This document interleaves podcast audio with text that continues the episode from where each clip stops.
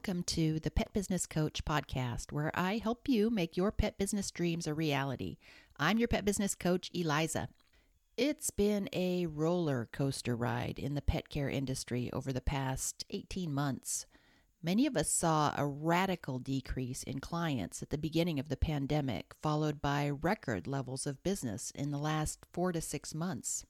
We reacted as quick and as best we could to handle the surge, and that generally involved hiring more people. You've worked hard in the past few months to find and hire great people. Now what? How do you maximize the chances that they'll stay with you? That's our topic for today. I think it's going to be an amazing show, so give the dog a bone and the kitty some catnip, and let's dive right in.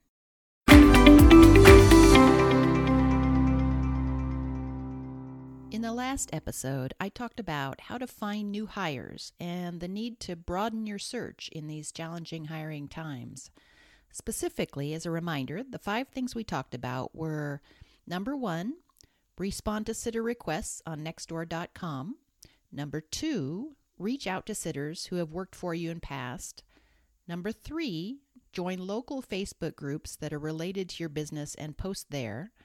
Number four, Join sites like care.com or rover.com where pet sitters advertise for clients and reach out to them. And number five, holding a job fair. So now, hopefully, you found and hired a new employee. Great job. Pat yourself on the back because it's tough.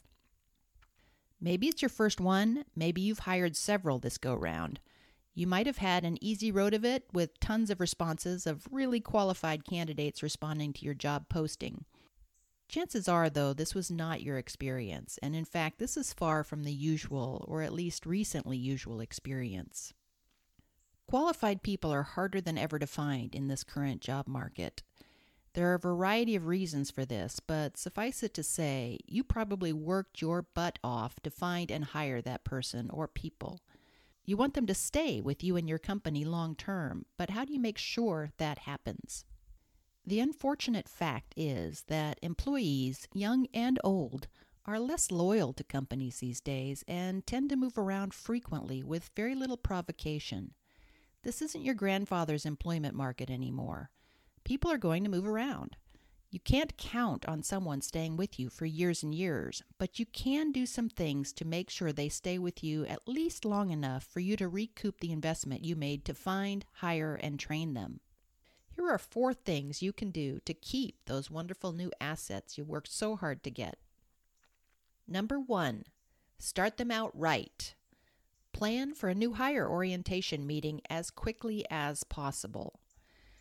It's sometimes easy to assume that new employees understand your company's culture and what's expected of them. I mean, really, this is just dog walking, right? How hard can it be? This is a huge mistake. A new hire orientation meeting will get employees started out right before they develop bad habits. This should include the basics like how and when they get paid, what company software will they be using, what benefits come with the job.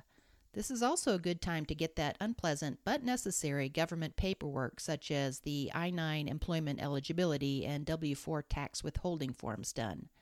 You need this paperwork completed out of the gate, and the new hire orientation is a great place to get it done. This should also include a review of your key policies and procedures. A few good ones to include are how to schedule vacation, how to report issues, and what to do in the case of an emergency. And finally, the new hire orientation should lay out clearly what's going to happen in the next week, the next month, and beyond. The goal of the new hire orientation is to make employees quickly feel that they know what's going on. Number two, get them engaged early and often.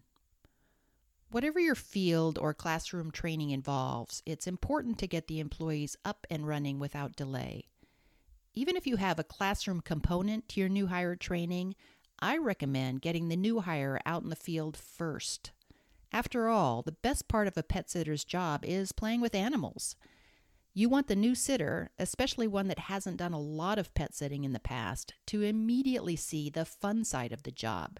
There's plenty of time later to stress the less fun parts of the job, such as picking up poop, cleaning up messes, and following ridiculously complicated pet care instructions. If there's too big a gap between the orientation and getting your new sitter out in the field, they'll start to feel a bit forgotten and lost. Lots of handholding is important at this stage. Another way to get them engaged early is to set them up with one or two of their own clients out of the gate. These are clients that they'll take on right after they've done their field training. This will give them something to look forward to and will create ownership. Number three, make them feel like part of the team. There are lots of ways to do this. One thing you can do is assign them a buddy. This is another more senior employee that is in a similar role as them.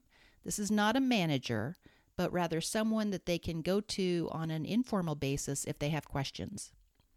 Another way to make them feel like part of the team is to send them out on pet sitting visits with another more senior employee. Seeing how different sitters work in the field is great for picking up best practices, but it also lets the new sitter meet their fellow pet sitters. Pet sitting is a fun but very solitary job, and anything you can do to make new sitters feel less alone, the better they'll integrate into your company. And number four, check in on them regularly. Don't assume that everything is hunky dory. New sitters are most vulnerable to doubt and concerns in the first two months of employment. New employees don't always ask questions or voice concerns for fear of appearing stupid or bothersome. Some great questions to ask them when you check in include Are your expectations being met in this job?